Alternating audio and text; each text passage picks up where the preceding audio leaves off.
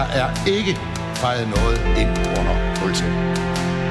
Regeringen fortsætter. Derimod er det ikke nødvendigt, at statsministeren fortsætter. Der er ikke noget at komme efter. Her Helle, pas rigtig godt på dem. De er kun til lås. Fordi sådan er det jo. Jeg kan bare sige, at der kommer en god løsning i morgen. Velkommen til Ministertid Live, vores ugenlige debatprogram, hvor adgangen til studiet er et forhenværende minister på visitkortet. I dag skal vi samle op på Folkemødet, vi skal diskutere cigaretpriser, og vi skal runde sms'erne, der blev væk. Hvad betyder det for forholdet mellem politikere og vælgere, og hvor efterlader det regeringspartiet Venstre? Vi skal også vende den nye film om Helle Thorning-Schmidt. Blev hun behandlet anderledes, fordi hun var kvinde, og anderledes, fordi det var i en anden tid? Og så skal vi se på Alex og ansvaret, Alex Vanopslaghs store show i KB-hallen i onsdags. Er det en helt ny måde at se politik på og arbejde med politik på? Mit navn er Simon Emil Ammitzbøll-Bille. Jeg er din vært på Ministertid Live, og i dag har vi selskab af forhenværende udviklings- og fødevareminister Rasmus Prehn fra Socialdemokraterne, velkommen til dig. Tak skal du have. Og forhenværende udviklingsminister fra Det Radikale Venstre, Christian Friis Bach, velkommen til dig. Tak fordi jeg måtte være med. Og forhåbentlig på trapperne, forhenværende minister for udvikling, som jeg begge to, og utrolig meget andet, Bertel Hårder fra Venstre, som vi håber er lige på trapperne. Men vi starter med det smalle selskab og nogle aktuelle sager.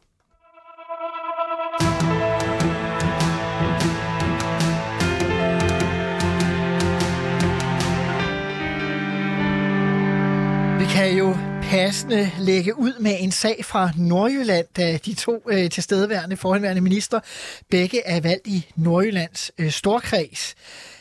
Slagteriet i Sæby har haft den sidste slagtning og lukker mange hundrede arbejdspladser er gået tabt. Man kan vel slet ikke overvurdere, hvor slemt det i virkeligheden er for det nordjyske område. Det er en voldsom mavepuster til det nordjyske samfund, at man mister så mange arbejdspladser på samme tid.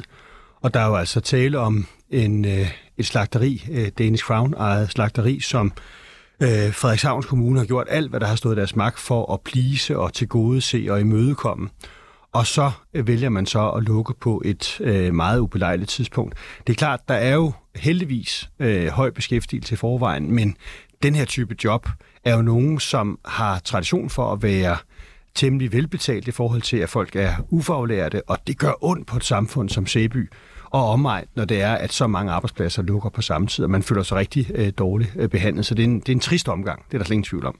Men der har jo også været kritik af, at det skyldes, at det bedre kan betale sig at transportere dyrene, Christian Friis Bach, end at bare slagte min egen af. Og derfor har vi fokus på dyrevelfærd under transport af grise, og hvor højt der skal være. Det er noget, vi forhandler om endnu, og det siger jeg faktisk ikke engang med et smil, men med en vis alvor. Men fordi det er klart, at hvis de grise skal køres rundt i timevis, så skal man lige have fokus på, hvordan de har det der. Men jeg er jo enig med Rasmus Prehn, at det her det er en alvorlig sag på lokalområdet. Det er mange arbejdspladser, og det er for dem, der har været der, gode arbejdspladser. Jeg er kommet rigtig meget i Sæby gennem mange, mange år, og der har slagteriet jo bare været et omdrejningspunkt for det samfund, sammen med turismeerhvervet, og den dualitet, der ligger i det, har jo fungeret fint. Jeg har nu meget fokus på at få åbnet en våbenfabrik op i Gjellinge. Det er jo lige lidt længere nordpå. På en tragisk baggrund dog. Og så tænker jeg på en tragisk baggrund, men det er faktisk også seriøst ment jo, at ammunitionsproduktion er noget af det, vi har fået udstillet. Vi har ekstremt hårdt brug for. Vi kan slet ikke følge med i ammunitionsproduktionen, der ligger en fabrik deroppe, som er klar til at åbne, og det er jo klart, at der er nogle af dem her, der måske skal have et svejsekursus, eller der er sådan set tale om en virksomhed, der skal genåbne, fordi man har haft ammunitionsfabrik, og der valgte man på et tidspunkt ud for alle mulige rationelle hensyn at sige, nu ligger vi den død, og nu har vi altså behovet, og så er det så oplagt at se mulighederne i det her. Ja, så arbejdspladsmæssigt går det nok, høj beskæftigelse, ny fabrik. Det har vi fokus på, og det er en sag, jeg har taget op med forsvarsministeren adskillige gange, og det ser ud til, at det faktisk rykker lidt. Det hele står klar. Vi skal have overtaget fabrikken. Det skal være til den rigtige pris, men så håber vi, at vi kan få skabt nogle lokale arbejdspladser der. Lad os hoppe videre til en anden aktuel sag. Rigsadvokaten har nemlig meddelt, at han nu indstiller Niels Holk, den berømte ifølge indiske myndigheder terrorist, der kastede våben ned i en provins i Indien for efterhånden hvad, 20 år siden, måske mere. 21 år siden. Han skal udleveres til Indien. Det har været en langvarig sag mellem Danmark og Indien. Hvordan har I det i maven med det? Det er jo en retsvæsen, der afgør sagen, og den vil jeg på ingen måde blande mig i. Man kan jo ærge over, at det har taget så lang tid, men det skyldes jo, at den første anmodning blev afvist af Højesteretten, da tror jeg. Og så har man indsendt en ny udleveringsanmodning, og det er jo myndighederne, der nu vurderer, at der findes et tilstrækkeligt juridisk grundlag for at gå videre med den udleveringssag. Den skal jo nu prøves ved domstolene, så det er jo betryggende, at den skal igennem domstolene, før der kan ske en endelig udlevering. Og det retssystem, det er jo det, vi stoler på og har tillid til at bakke op omkring, og det er dem, der skal træffe afgørelsen. Jeg ved ikke, om det bliver for konspirationsteoretisk, men onde tunger vil sige, at Modi lige har været i USA, og nu skal der holdes en stor konference i København, hvor at der kommer topfolk fra USA og Indien og så videre til Danmark. Og jo, Lars Løkke har været i Indien, men altså det her, det er jo retssystemet, der kører den her sag. Helt som Christian er inde på, vi er nødt til at lægge til grund, at vi har et retssystem, som er fuldstændig uafhængigt. Det er magtens tredeling, og der må vi have tillid til, at der sker en fair og en sikker retsproces her. Sådan må det simpelthen være. Hvis vi bliver i navnestoffet, så skal vores tidligere kollega fra Folketinget og fra ministerbænkene, i hvert fald fra en meget kort skatteministerbemærkning, Jonas Dahl, der var SF-skatteminister lige inden SF forlod regeringen i 2014, han er blevet konstitueret som regionsdirektør i Region Midtjylland i dag, og tillykke til ham, og det er jo en flot post, men det er jo på en noget kedelig baggrund, Rasmus Prehn. Altså, er vi kommet dertil, hvor vi skal, altså kan regionerne overhovedet levere varen på det her? Ja, det mener jeg nok. Altså, det er jo på baggrund af, at der er sket nogle fejl, og nu har man så en proces, og selvfølgelig kan regionerne levere varen her. Jeg tror, det er uanset, hvad for nogle systemer man har, så vil der desværre være mennesker, der begår fejl, eller ting, der ikke foregår, som det skal. Det er uanset, hvad for et setup man gør, uanset hvor meget man trækker på tidligere erfaringer, så er der bare en tendens til, når der er mennesker involveret, jamen så sker der også nogle fejl. Og nu kommer Jonas så til for en periode at stå i spidsen for det her. Det er jeg sikker på, at han kommer til at varetage med rigtig godt overblik, ro i maven og en sikker hånd på rattet. Det er sådan, jeg kender Jonas. Rigtig, rigtig behagelig fyr, der er meget kompetent og dygtig. Ja, altså jeg vil bare sige, når vi har de her sager, så er det jo utrolig godt, at vi har demokratiets klare lys, der skinner ind i samtlige lokaler i Region Midt lige nu, eller Region Nord, eller Region Hovedstaden, eller Region Syd. Og det er jo faktisk, synes jeg, faktisk et argument for at bevare regionerne, det er, at det her bliver genstand for meget stor bevågenhed, meget stor åbenhed, og at det er jo det politiske system, der også agerer i de her sager. Hvis det havde været en del af et stort statsligt byråkrati, det her styret en eller anden bestyrelse, så har vi ikke haft den samme klarhed. Vi har heller ikke haft så mange mennesker, der kunne henvende sig til deres lokalpolitikere og regionspolitikere og sige, hvad mener I om sagen? Kan I ikke gøre noget? Kan I løfte det? Så jeg mener faktisk, det her er et argument for, at ja, regionerne har ikke løst opgaven i den konkrete sag, men de agerer, fordi de har et stærkt demokratisk boldværk, som står vagt om patienter. Men vel ikke kun i den konkrete sag, Christian Friis Bach, altså kræftskandaler, amputationsskandaler, der er sygehusbyggeriskandaler. Det er, når man ser det udefra, altså virker det så ikke som, at skandalerne står på kø i de regioner der? Jamen, vi har haft tinglysningsskandaler, ejendomsvurderingsskandaler og alle mulige andre skandaler i store statsligt drevne virksomheder, og der føler jeg måske ikke altid, at man på samme måde kan få den demokratiske samtale og det klare lys, der skinner ind i stort set enhver operationsstue lige nu i Region Midtjylland. Så på den måde, så mener jeg faktisk, at det her demokratiet virkelig er afgørende vigtigt at bevare ude i regionerne. Vi skal byde velkommen til Bertel Hårder, som kom ind i studiet. Jeg har præsenteret, at du ville komme. Du har jo blandt andet været sundhedsminister på et tidspunkt. Du rækker også lige fingeren op for det her tema, Bertel. Ja, fordi jeg må tilstå, at siden jeg var sundhedsminister, så har jeg været af den opfattelse, at vi ikke behøver regionerne. Og havde vi ikke haft dem, så er jeg sikker på, at så havde man bygget supersygehusene sådan et efter et, så man kunne lære af erfaringerne og derved undgå nogle byggeskandaler. Og jeg er helt sikker på, at man havde haft et fælles IT-system, så man ikke skulle bøvle med sundhedsplatformen i den ene del af landet og noget andet i den anden del af landet. Og i det hele taget tog det alt for lang tid at få regionerne gjort til en IT-enhed. Så altså, de 2 år som sundhedsminister overbeviste mig om, vi behøver ikke regionerne, fordi folk vil alligevel ikke acceptere, at der er forskelle i standarden forskellige steder. Det kan vi også se af de aktuelle debatter. Aha. Er det ikke rigtigt, Rasmus Prehn? Det vil folk ikke acceptere. Jeg tror, det er rigtigt, at folk ikke vil acceptere det. Jeg er også rasende, når jeg oplever, at jeg er på sygehuset med min far, og så kan de ikke få adgang til hans patientjournal, fordi vi er uden for den region, han bor i. Altså, det dur jo simpelthen ikke. Der er jeg helt enig med Bertel Hårder. Men om man havde undgået det ved ikke at have regionerne. Vi skal huske på, at vi havde jo amterne før, og det kunne så have været endnu værre. Så havde der været, var det 14 amter, der var, så havde der været 14 forskellige systemer i stedet for 5. Så tror jeg, at Bertel ligger op til, så kunne man have centraliseret det hele. Men det kommer altså også med en pris. Altså, der er forskel på, hvad der er behovet, hvis det er, man bor i Vium nord for København, og så i Skagen nord for Aalborg. Altså, der er nogle andre afstande og nogle forskellige ting, og der kan det være en god idé, at der er noget nærhed. Men det siger sig selv, at sådan noget som patientjournaler, sådan noget som IT-systemer, det er man nødt til at have nationalt. Og det samme, når man bygger nyt, jamen, så skal man selvfølgelig lave nogle standarder. Husk på, allerede i 1958, da Julius Bomholt lavede statsskoler rundt omkring i landet, der havde man en arkitektkonkurrence, og det gjorde så, at for eksempel Rødovre Gymnasium er meget identisk med Aalborghus Gymnasium og Aarhus Statsskole osv. osv., fordi man lavede det efter en plan, som man ikke skulle bruge unødige ressourcer på det.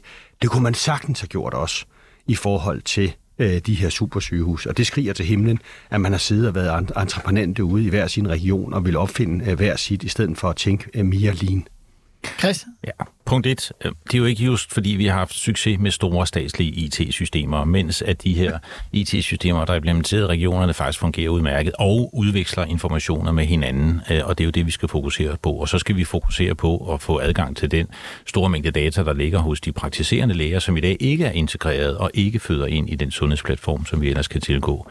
Punkt 2, det er, hvis man ser på, at der er forskel mellem regionerne, så er det rigtigt. Men der er faktisk, når du tager benamputationssagen, så er der større forskelle inden for regionerne mellem forskellige sygehuse i den enkelte region, end der er mellem sygehuse i forskellige regioner. Så det løser ikke problemet med forskel. Det er drevet af mange andre ting.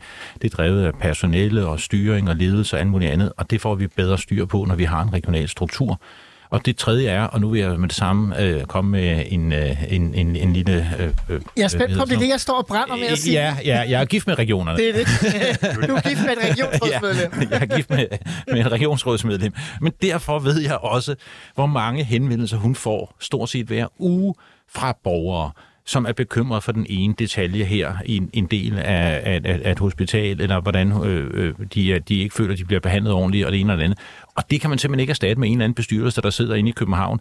Det er afgørende vigtigt, og det ved vi folketingspolitikere, hvor vigtigt det er for os, også i forhold til EU, og det praler vi af, og det er det samme på regionerne, og derfor skal vi bare bevare regionerne og det demokratiske fundament i vores sundhedsvæsen. Regeringen arbejder jo også på at se på strukturen på sundhedsområdet, så vi må se, hvad der sker. Det er jo interessant at høre både en venstremand og en socialdemokrat i studiet her. De radikale får måske ikke indflydelse på det. Men det er også bemærkelsesværdigt, at venstremanden og socialdemokratiet er faktisk enige i alle begrundelserne for at nedlægge regionerne, men Rasmus Prehn vil bare ikke nedlægge dem. Altså, jeg tror bare ikke, at man... Altså, det, der er interessant, det er jo, hvis vi kigger på, da man skabte regionerne, der mente man jo, at det ville være snuptagsløsningen, der ville løse alle problemer. Og det, der er lidt interessant, det er, at den daværende sundheds- og indenrigsminister, Lars Løkke Rasmussen, han var jo bannerfører for det her og lavede det her system. Og der er lidt en tendens til, at så når noget er blevet gennemført, så er man travlt med at afskaffe det igen, og så skal alle problemer nok være løst. Jeg er slet ikke afvisende over for at kigge på strukturelle forandringer, men vi skal bare også passe på, at vi ikke tror, at så er alt løst. Så opstår der bare noget nyt. Og derfor kan man nogle gange også kigge på, hvordan gør vi det, vi har bedre, frem for bare nedlæg. Nå, vi hopper videre over til en anden sundhedspolitisk diskussion, fordi der diskuteres i disse dage og sikkert længere tid forebyggelse på Christiansborg. Og et af de forslag, der er kommet, det fremmes meget af Kræftens Bekæmpelse, det er, at der skal være højere priser på cigaretter. Og hvis der er nogen, der tænker, det har vi da hørt før, så er det ganske korrekt, for man har både tidligere forsøgt sig at sætte dem op, og så alligevel ikke holdt fast i det. Men i januar sidste år, der satte man faktisk prisen op, så det nu koster omkring 60 kroner for en pakke. Det er 5 år siden, jeg sidst har røget selv, så jeg er ikke sådan helt up-to-date med det. Men 60 kroner for en pakke, det lyder umiddelbart meget. Christian Friis Bach, det parti, du repræsenterer, har været cigaretprisernes himmelflugts største fortaler. Ja. Hvor langt skal vi op? Og der er jo igen inhabil, fordi jeg har hørt om det fra min kone Karin ved middagsbordet i de sidste 2 år, hvor hun faktisk netop har stået lidt i spidsen for den kampagne, man har kørt fra regionerne for at få hævet cigaretprisen. Det er en afgørende del af forebyggelsen. Det er hvor højt skal vi op? Vi skal op på 90 kroner for en pakke cigaretter. Og det skal vi, fordi det her er for den enkelte jo bliver til et meget massivt sundhedsproblem, og for samfundet et meget massivt sundhedsproblem. Og hvad vi kan gøre for at forebygge, det skal vi gøre, og der er prisen altså afgørende, især for de unge. Og min far sagde jo, hvis ikke du, inden du bliver 18, så får du kørekort og alt det her, som mange af os har været udsat for i vores barndom. Det virkede på mig, og da jeg ikke fik røget ind og blev 18, så synes jeg faktisk ikke, det smagte særlig godt derefter. Og pris for de unge er noget af det, der er helt afgørende. Bertel Hårder? Den første tredjedel af mit liv var jeg storryger, men jeg har aldrig købt noget som helst tobak eller cigaretter i Danmark, fordi der er noget, der hedder den dansk-tyske grænse. Og der kørte man ned og forsynede sig, og det gør man også, selvom man er højskolelærer på Askov Højskole eller student i Aarhus. Så jeg vil bare sige, husk på grænsehandlen. Hvis den kommer til at koste 90 kroner i Danmark, sådan en pakke cigaretter med 20, så tror jeg, der kommer gang i smugleriet. Ja, for det er vel næsten en større problem, og det bliver rigtig glemt.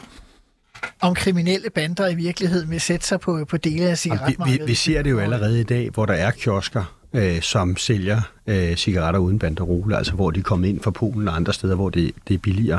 Og derfor har Bertel en pointe. Det er en balance.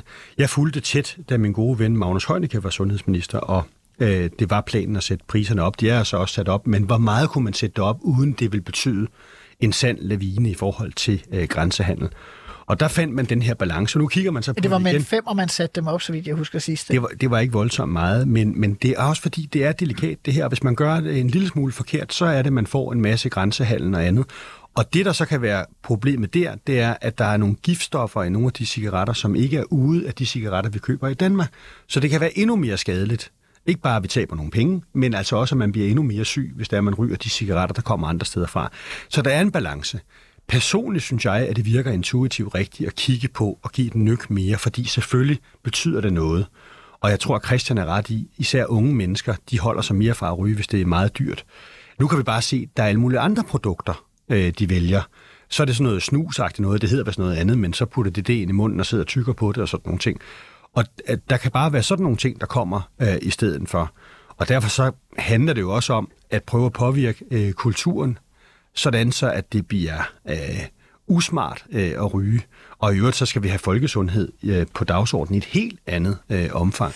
Også et problem, vi glemmer at tale lidt om, det er jo det her med at få borgerne til at røre sig noget mere. Det er jo skandaløst og inaktivt, vi er blevet mange af os, i stedet for at få noget mere cykling og noget mere med, man går og så videre i sin daglige transport. Men hvis vi lige holder, fast, så meget mere, man kan. Lige holder fast i tobakken, Rasmus Prehn, altså er der ikke et eller andet dilemma imellem, at man vil gerne gøre noget i forhold til grænsehandel og de kriminelle, så derfor så ender man med at sætte det op med en fedtet 5'er eller sådan noget en gang til, og så det, at hvis man sætter det op med 30 kroner, som Christian Friis Bach taler om, får du en større chok-effekt i forhold til nogle af dem, der ikke vil købe de produkter. Jamen, hvis den chok-effekt så bare betyder, at du fremmer en hel masse det, du ikke har lyst til. Altså, når man laver politik, er det jo ikke noget ufornuftigt udgangspunkt at kigge på. Det, jeg laver, virker det så?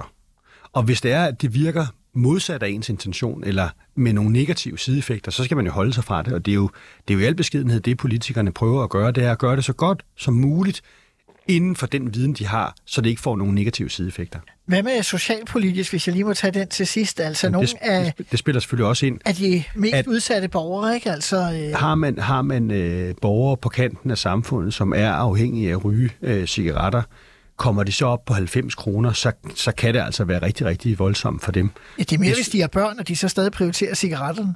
Jamen, der er mange ting her, der kan spille ind. Og derfor så skal man have den der balance hele tiden. Det synes jeg faktisk er rimeligt.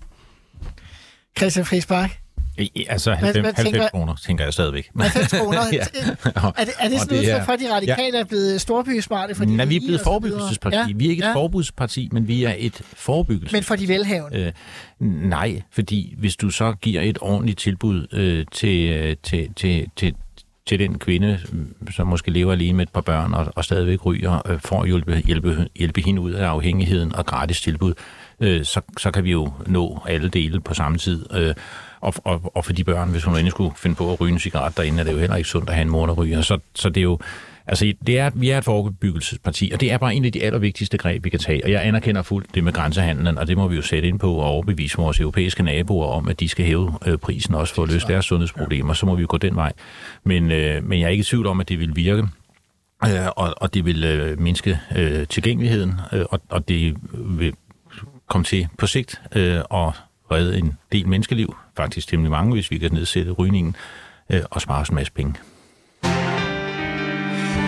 Vi forlader sundhedspolitikken. Selv dronningene holdt op med at ryge. Ja, tak, Bertel. Det er aldrig for sent. Det er aldrig for sent. Og det er heller ikke for sent at forlade sundhedspolitikken, som jeg nu prøver på. Vi skal over til spørgsmålet om sms'er.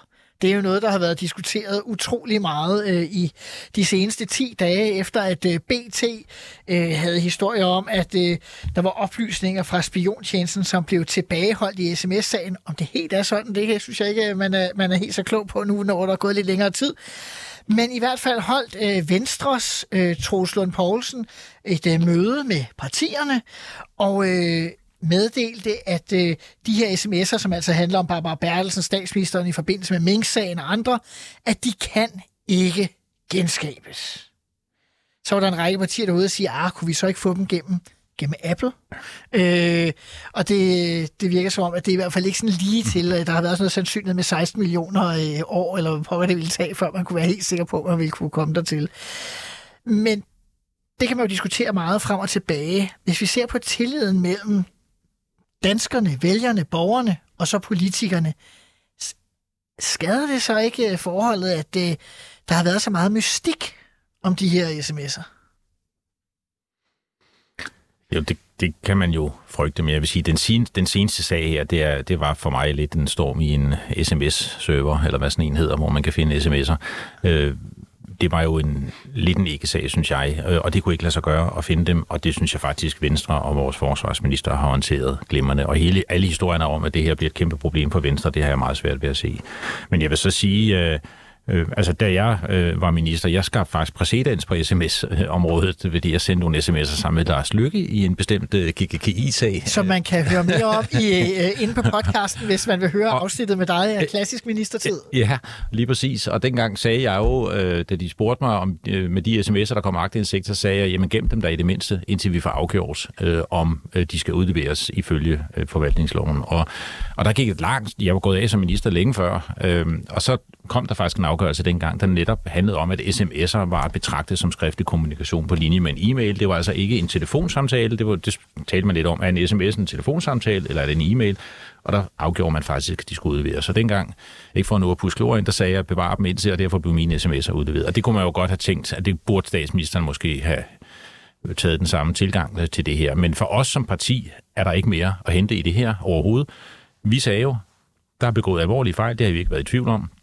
Derfor ønsker vi at få et valg, så der kan blive stillet et politisk ansvar i hele Mink-sagen og sms-sagen. Og det fik vi. Og for os lukkede det døren til Mink-sagen. Den er overstået for os. Der blev en politisk konsekvens. Den var, at statsministeren fortsætter, men i en bred regering. Og jeg tror, alle politikere i Folketinget er enige om, at en regering med flere partier har været bedre for vores demokrati end en etpartiregering.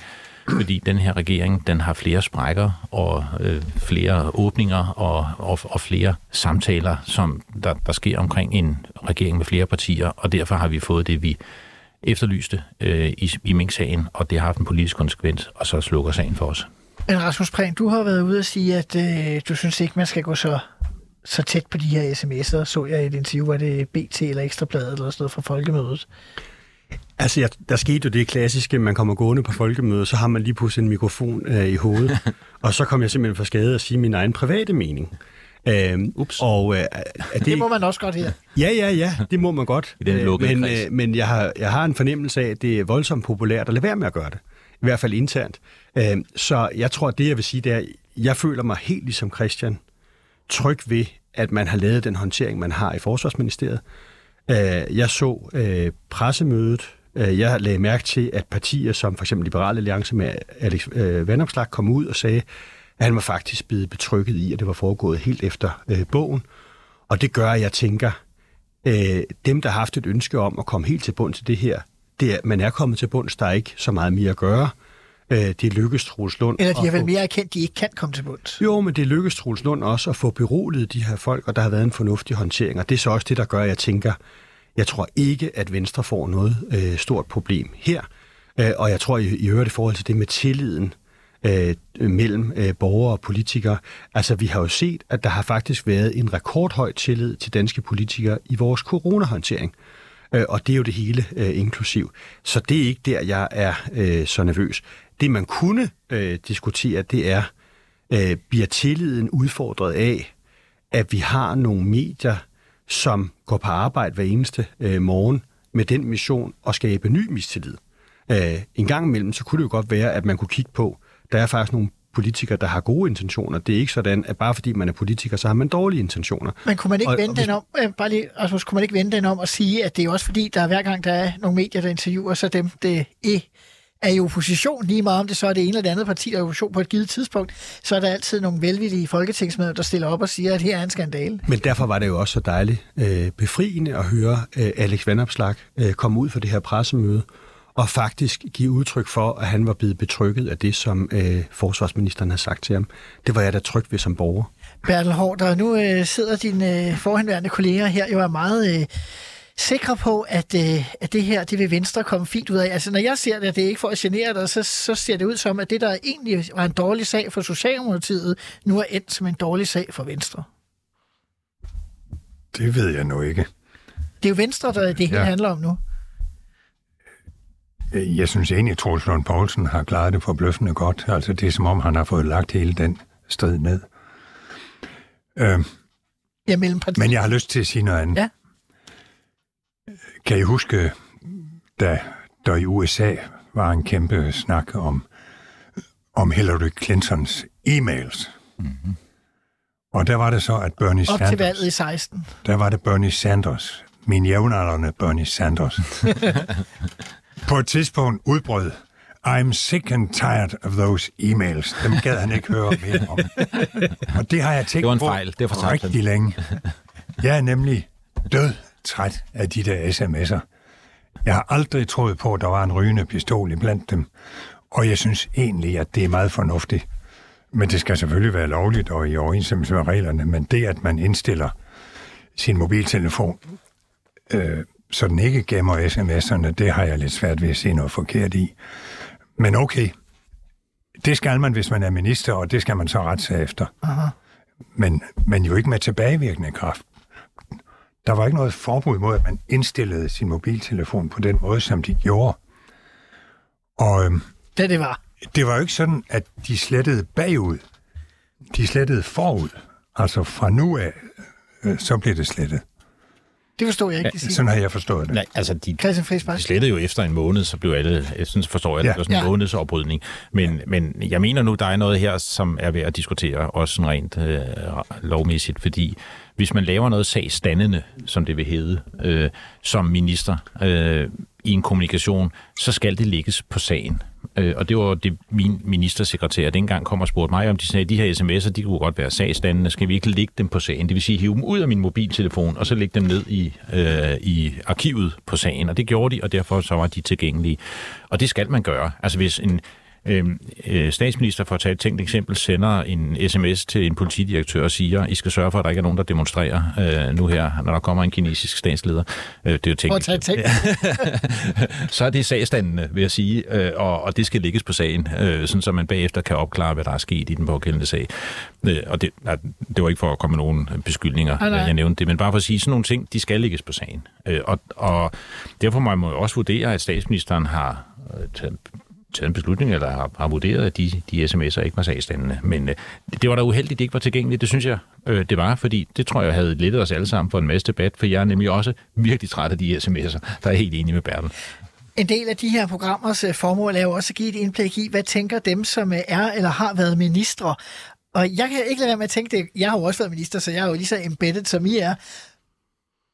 Men det lyder på mig lidt som om, at når vi er i det her lokale, så der er sgu ikke rigtig nogen, der interesserer sig for de sms'er, folk er trætte af at høre på dem osv. Altså, Bernie Sanders havde jo sikkert også ret i, at det politiske niveau var træt af at høre om de e-mails, men hvis man ser på, hvordan debatten udviklede sig i USA i årene efter, så virkede det jo ikke som vælgerne var trætte af at høre om dem. Altså, de gik, i hvert fald nogle vælgere, måske dem, der afgjorde valget i 16, de var faktisk ret optaget af det. Altså, kan vi ikke risikere... Jeg er i hvert fald personligt bekymret for, at vi og nogen som os kan tænke, nu er den sag overstået, karavanen drager videre, men at der sidder nogle vælgere tilbage, eller befolkningen tilbage og tænker, det lå de bare, det kørte bare. Ikke at jeg siger, man kunne gøre mere ved det, men derfor kan resultatet af det vel godt være, at man ikke rigtig... at man får en mindre tillid mellem befolkning og politikere. Men det kan jo også være, fordi sagen er kørt højere op, end den kan bære. Og det er jo... Altså, det må enhver politiker, der rejser en sag, jo også tænke på, om der er hold i den.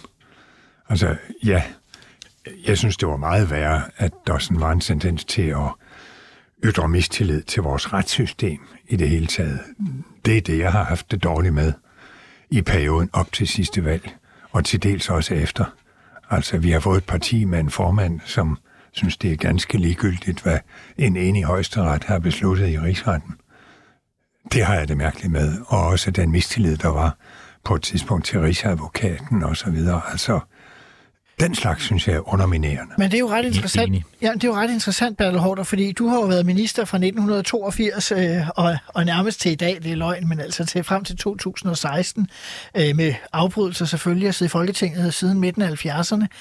Ser du en større tendens til, at politikerne dyrker mistilliden til nogle af de der bærende statsinstitutioner i virkeligheden, som Højesteret, Rigsadvokaten og så videre, i dag end dengang? Ja, det må jeg nok sige ja til.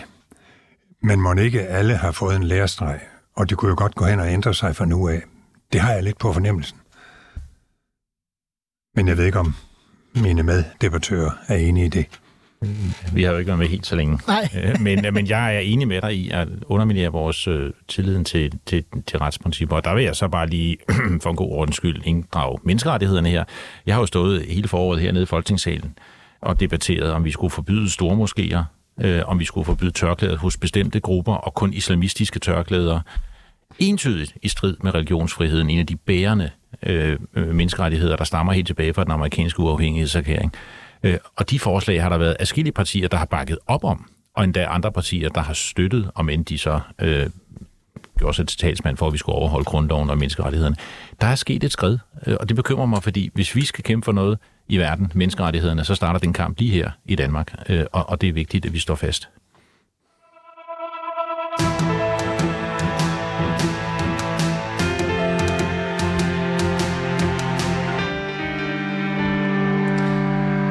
I sidste uge sendte vi programmet lidt tidligere på ugen, og derfor har vi ikke rigtig fået diskuteret Helle Thorning-Schmidt dokumentaren, som Viasat har lavet i 2 afdelinger. Statsministeren hedder den. I den udsendelse kan man se, hvordan Helle Thorning-Schmidt, som det i hvert fald fremstillet, på mange måder bliver udsat for en anden behandling på grund af sit køn, og at der i det hele taget fra pressen, politikere og andre hele tiden er kommentarer, der ligesom seksualiserer hende, som ser på, at det er nogle særlige ulemper på grund af det kønsmæssige osv. Er det en anden tid, Bertel Hårder? Eller vil det være sådan? Er det også sådan for Mette Frederiksen i virkeligheden, hvis man skulle lave en dokumentar i dag? Jeg har lært af det, der er sket, også i forbindelse med MeToo-sagen. Jeg var en, der sagde i starten, at det er vist overdrevet, og jeg kan huske, jeg sagde til en flok journalister alene det, I står her alle sammen og venter på, jeg tror, det var Inger Støjberg, der havde sagt et eller andet. Det viser jo, at det hele er gået græsat. Og så Så ringede min datter og sagde, at hun synes, jeg skulle tage den MeToo-sag lidt mere alvorligt. Og hun var jo altså lidt yngre end mig, og det tror jeg vil lære af. Og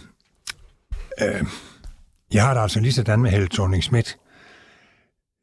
Jeg har læst hendes bog fra ende til anden. Ja. En blondines bekendelse hedder den vist. Og jeg blev temmelig rystet, og jeg lærte meget af at læse. Og det, bogen har nogenlunde det samme budskab som dokumentarfilmen. Ja, og jeg har jo lige hørt hende i radioens P1. Altså alle de ting, som hun der beskriver, dem har jeg jo oplevet fra første række som politiker, uden rigtig at lægge mærke til det. Men når hun så beskriver det i sin bog, og lægger billedet sammen af hende, der begyndte med Freddy Black, der kaldte hende Gucci-Helle og så videre.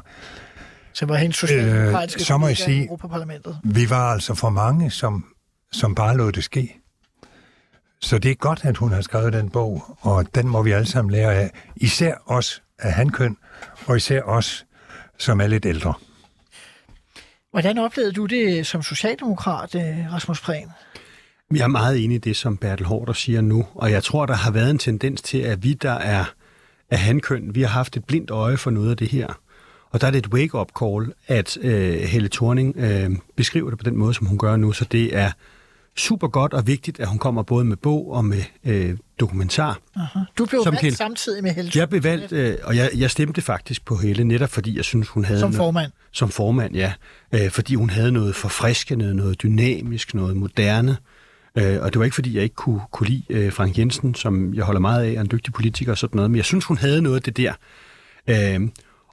Men jeg har ikke tænkt over, mens at hun var formand, at der var den der italesættelse. Men jeg kan godt se, når hun så beskriver det, at der er noget, der ikke har været godt nok, og det skal vi simpelthen lære af, og det er enormt nyttigt og vigtigt, at hun så bidrager med det billede nu.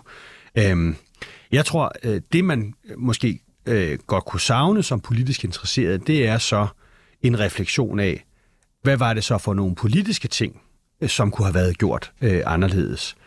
For jeg tror, at Helle Thorning kunne have været statsminister i meget, meget længere tid, hvis det var, at der havde været en villighed til også at forstå, hvad det er, socialdemokrater forventer af en socialdemokratisk statsminister. Blandt andet på dagpengeområdet, hvor de radikale var urimelige, men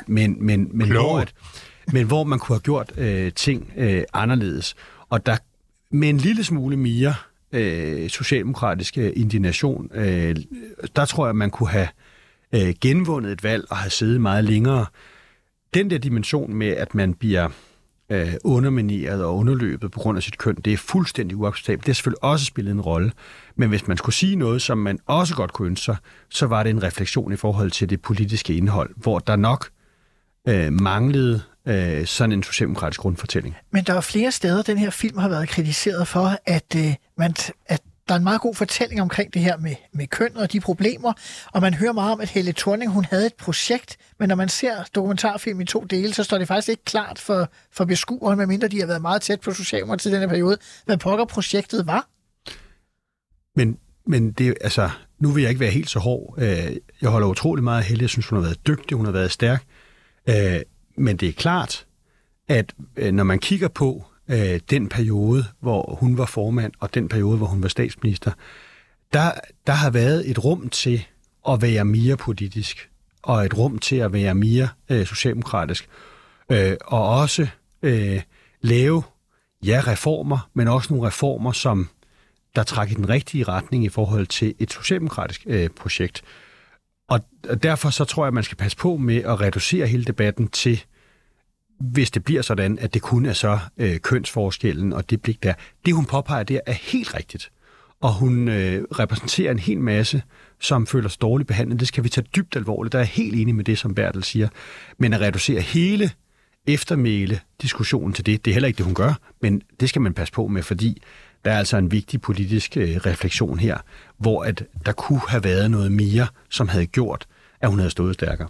Christian Friis Bach, altså nu gik det helt galt for Det Radikale Venstre om i MeToo-sagerne og så videre. Det er ikke, sådan set ikke det, jeg vil bore ned i. Tak. Men inden da havde I jo allerede gjort jer sådan til de fremmeste fortalere for, at man skulle se på de her problematikker. Så hvordan oplevede du det egentlig som radikal? Du var minister i hendes regering. Oplevede du det allerede på det tidspunkt, eller har du det ligesom dine kolleger, det mere på bagkant, at du reflekterer over det? Jamen, altså først vil jeg også udtrykke min respekt for Helle Thorning-Schmidt, for hun her tager ind for holdet, og som man... Og fra øverste hylde, hvis vi nu skulle... Ja, og for hele den kamp for ligestilling og ligeværd og en ordentlig samtale, som hun tager. Og det synes jeg, ja, det har jeg den største respekt for. Der er jeg helt på linje med de to andre, både Rasmus og Bertel på det spørgsmål. Men jeg vil sige, at jeg anerkender også det, som Rasmus siger her, at vi selvfølgelig vil... var det politiske indhold også centralt for, hvordan den regering kom til at... Du svarer ikke rigtigt på mit spørgsmål, fordi mit spørgsmål, det var sådan set, hvordan oplevede du det? Du var minister i regeringen, du var fra Det Radikale Ligestillingsparti. Så du i det allerede dengang? Ja, eller det så vi da. Det synes jeg, vi så. Okay. Vi havde også samtalen om den urimeligheden i fokus på håndtasken og alt, hvad der var. Altså, det så vi da, og det diskuterede vi da også, men vi var ikke gode nok til at stå op imod det. Det vil jeg så sige. Og der deler jeg helt med Bertel, altså hans analyse af, at vi ikke havde det blik, som vi har i dag. Og jeg har også lært, som Bertel, af mine børn, og jeg har lært af hele MeToo-debatten. Så der er vi blevet klogere, og jeg synes, det er godt den refleksion, vi nu får. Men det med det politiske eftermæle, og der vil jeg gerne anerkende også over for Rasmus her, at der var nogle samarbejdsflader i den regering, som ikke fungerede, som de skulle. Og det er jo det, vi der i sidste ende kom til at betyde, at den nok ikke overlevede regeringen. Det tager vi et vist ansvar for, men der var jo også internt i Socialdemokratiet brudflader her. Og også det, der kostede jeres mulighed for at komme i regering i 19. Ja, det kan man sige. Det kan man sige sammen med alle mulige udlændinge, politik og andre dagsordner, som kom højt op på dagsordenen, og som skabte nogle dybe skel imellem Socialdemokratiet og Radikale, som det har taget tid at nedbryde igen de skel. Vi skal nemlig ikke kun beskæftige os med Helle Thornings film, vi skal også beskæftige os med Alex Vanopslaghs kæmpe show, eller det kalder de det selv, så det må jeg jo godt kalde det, i KB-hallen for et sted mellem 25 og 2700 mennesker. Jeg ved ikke, hvordan usikkerheden kan være så stor, men det er i hvert fald det, der står. Der var her i onsdags, hvor Alex og ansvaret, han fortæller om sin egen nye bog, der er Lars Løkke, Kasper Christensen, Özlem Cekic på scenen, den ukrainske ambassadør, og hvad ved jeg. 2500 mennesker, hvis vi bare bruger det til alle, har betalt 100 kroner for at komme til et politisk, om ikke one-man-show, så i hvert fald arrangement. Der var også mulighed for spørgsmål, skal man lige sige. Er det enestående noget, de kan gøre omkring Alex Vanopslagh, eller er det her noget, vi kommer til at se i større grad i dansk politik? Bertel, du starter. Vi har fået 3 stærke enmandspartier.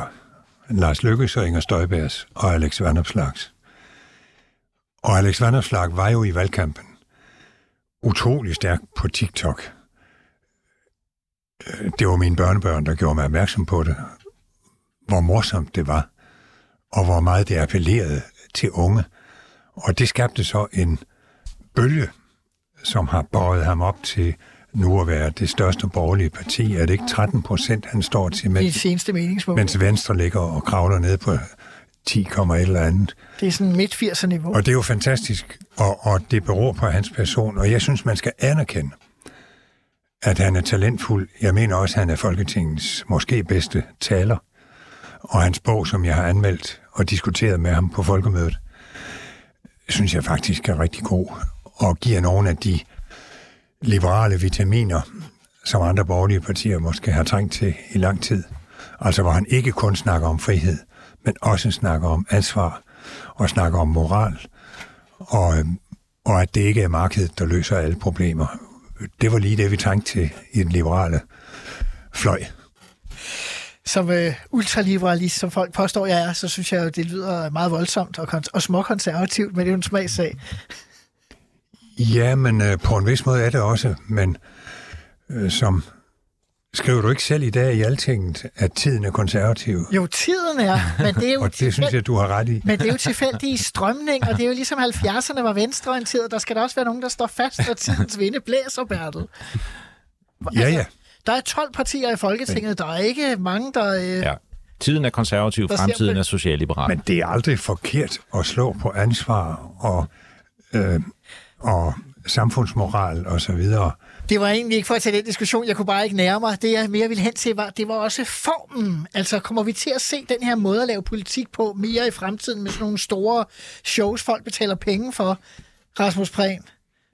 Det tror jeg, man kommer til. Og et eller andet sted, så man sige, som demokrat og en, der har været aktiv i politik i mange år, der er det jo på en eller anden måde positivt, at det fysiske møde, det at møde frem til et politisk møde eller et politisk rally som det her, at det er noget, der kan samle mennesker. Det er der på mange måder livsbekræftende og positivt, i stedet for det hele er noget, der sker bag nogle skærme. Så han formår at koble sin popularitet på skærmene til også at mobilisere folk fysisk.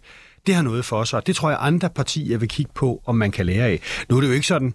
at det er noget helt nyt. Når Socialdemokratiet har store aktiviteter, så kommer der også virkelig, virkelig mange... Men det er jo partimedlemmer, ikke? Jo. Men vi har jo også haft aktiviteter, hvor vi inviterer andre med, og der kan vi lære af at gøre det endnu mere. Og der er en appelform og en organisationsform, som jeg tror, andre partier vil lade sig inspirere af, fordi det at møde fysisk og høre politiske taler og lade sig inspirere, lade sig rive med osv., der tror jeg, det er noget, som der er et behov for derude. Og der har han set, at der er et hul i det marked, og hvor at folk er trætte af alene at sidde bag fjernsynsskærmen eller computerskærmen. De vil gerne hen og se giraffen selv. Jeg kan ikke lade være med at tænke på, at forhenværende kulturkirkeminister Mette Bock, hun skrev for 15-20 år siden en kronik, der handlede om, at i fremtiden ville vi se halve og kvarte partimedlemskaber. Så i stedet for, at du betaler og kommer til det hele, så kan du betale noget mindre og komme til noget. Og det her, det er vel nærmest det første eksempel på en slags, om ikke et kvart partimedlemskab, så et lille partimedlemskab. Partierne skal være meget, meget bedre til at række ud efter dem, der ikke er 100% det ene eller det andet, men som er nysgerrige efter at komme og høre en god politisk tale eller en god politisk debat og være med i noget af det, eller som vil støtte en konkret kampagne. Det kan være, at man tænker, hold da helt op, Christian Friis Bach, han er rigtig, rigtig god på det her tema, det vil jeg gerne støtte. Men noget af det, nogle af de andre, det vil jeg saftsusme ikke involvere sig i. Der vil jeg hellere støtte Venstre og så videre. Altså, jeg tror, at man skal være bedre til at åbne op det, og det vil jeg i hvert fald gerne tage med videre i den socialdemokratiske lejr, at vi skal da være bedre til at invitere folk til noget, når vi har en eller anden spændende kampagne. Jeg kan heller ikke lade være med at bemærke, at det er jo lidt af en genistreg i virkeligheden, at de har fået Özlem Cekic til at deltage. Hun var tidligere for LA's hovedsymbolet på alt det, man var imod, og nu står hun og siger, det er sørme fornuftigt, det de taler om. Altså, hvad mere kan man ønske sig, Christian Friis Bach? Nej, det er rigtigt, og det var godt tænkt. Jeg har gode samtaler sammen, men det var jo godt tænkt, og det var netop et arrangement, som, nu læste jeg invitationen, var målrettet ikke kun mod partimedlemmer, men bredere. Og det er vi nødt til at tænke meget mere i. Vores demokrati er jo i en krise. Det gælder nu også i stigende grad i Danmark. Det er jo blevet set i meget voldsomt omfang i blandt andet Storbritannien. USA. Hvordan ser du det i Danmark? Tilliden til politikerne falder markant. Tilliden til demokratiet falder rundt omkring i verden. Og det skal vi tænke meget alvorligt over. Samtidig er det jo kun 2% af danskerne, der er medlem af et politisk parti. Dansk Ungdoms Fællesråd har lige lavet en analyse af de unge. Halvdelen af dem mener ikke, at deres politiske mening har nogen værdi. De føler sig for det første ikke hørt, men de føler heller ikke, at deres demokratiske stemme har nogen værdi. Det er der en dyb krise for vores demokrati. Og derfor skal vi tænke nyt, og det her er et eksempel.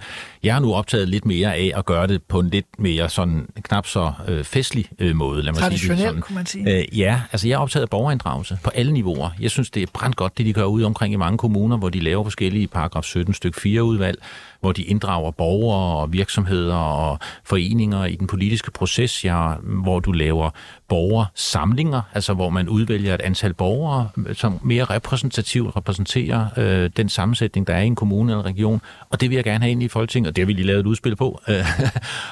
og jeg håber jo en dag snart, at jeg kan komme til at gå og vise rundt ind i Folketinget, og så kan jeg sige, ja, som vi altid gør, dernede lå Landstinget, det var sådan nogle gamle mænd, der alle sammen røg cigar, så det afskaffede vi, at dernede ligger Folketinget. Nu håber jeg snart, at jeg kan gå rundt derinde og sige, ja, hernede ligger Folketinget, og det er jo så dem, der er folkevalgt, og hernede har vi så borgertinget. I den anden ende, i den gamle landstingssal, hvor borgere udvalgt fra hele Danmark kan være med i den demokratiske samtale. Sådan noget skal vi tænke i. Vi skal forny vores demokrati. Vi har jo Folkemødet. Det var faktisk det, jeg ville hen til. Og det er en gang om året. Vi skal have det hele året. Jo, men en ting, som er nyt i Folketinget, det er jo, at præsidiet har besluttet, at udvalgene i Folketinget skal spille en meget mere aktiv rolle i forhold til at række ud til borgere, og også måske lave forlagte udvalgsmøder, så hvis der er stor infrastrukturprojekt i Aalborg, jamen så tager Transportudvalget til Aalborg og så videre.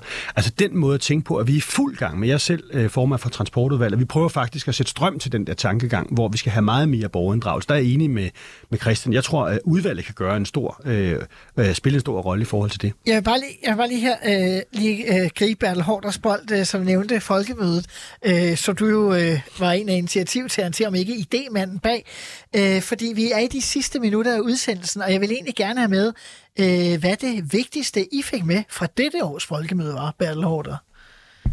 Det vigtigste, det var, at nu kan ingen sige, at det er eliten, og at det er djøfferne og så videre.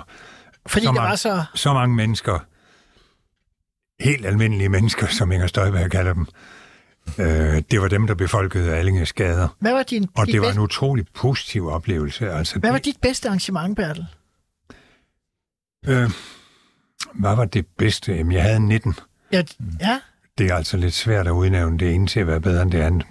Altså, der var jo et vældig godt møde i boligbevægelsen i Domen i Allinge. Ja.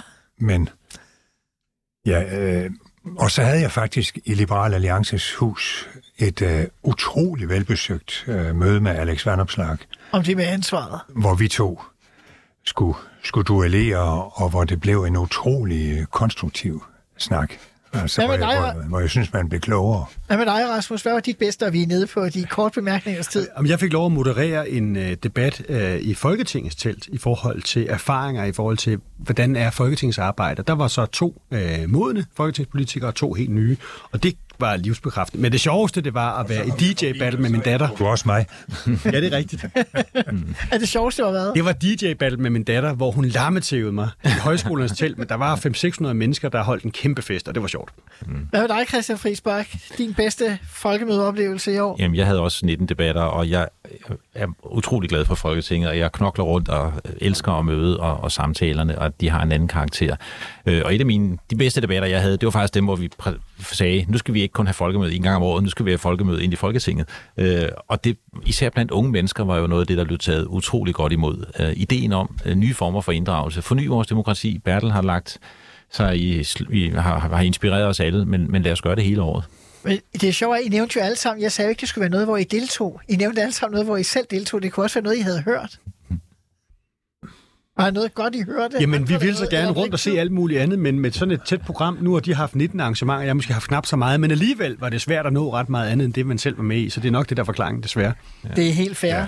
Bertel Hård. Og jeg glæder mig også til at have mere tid til det andet. Og så skal man ikke undervurdere, at der er kommet unge, der er kommet kultur og foreninger, der er kommet musik. Og det mest velbesøgte af alle møderne, tror jeg faktisk, var Søren Pinds og mit sangstævne i Venstres hus i Allinge.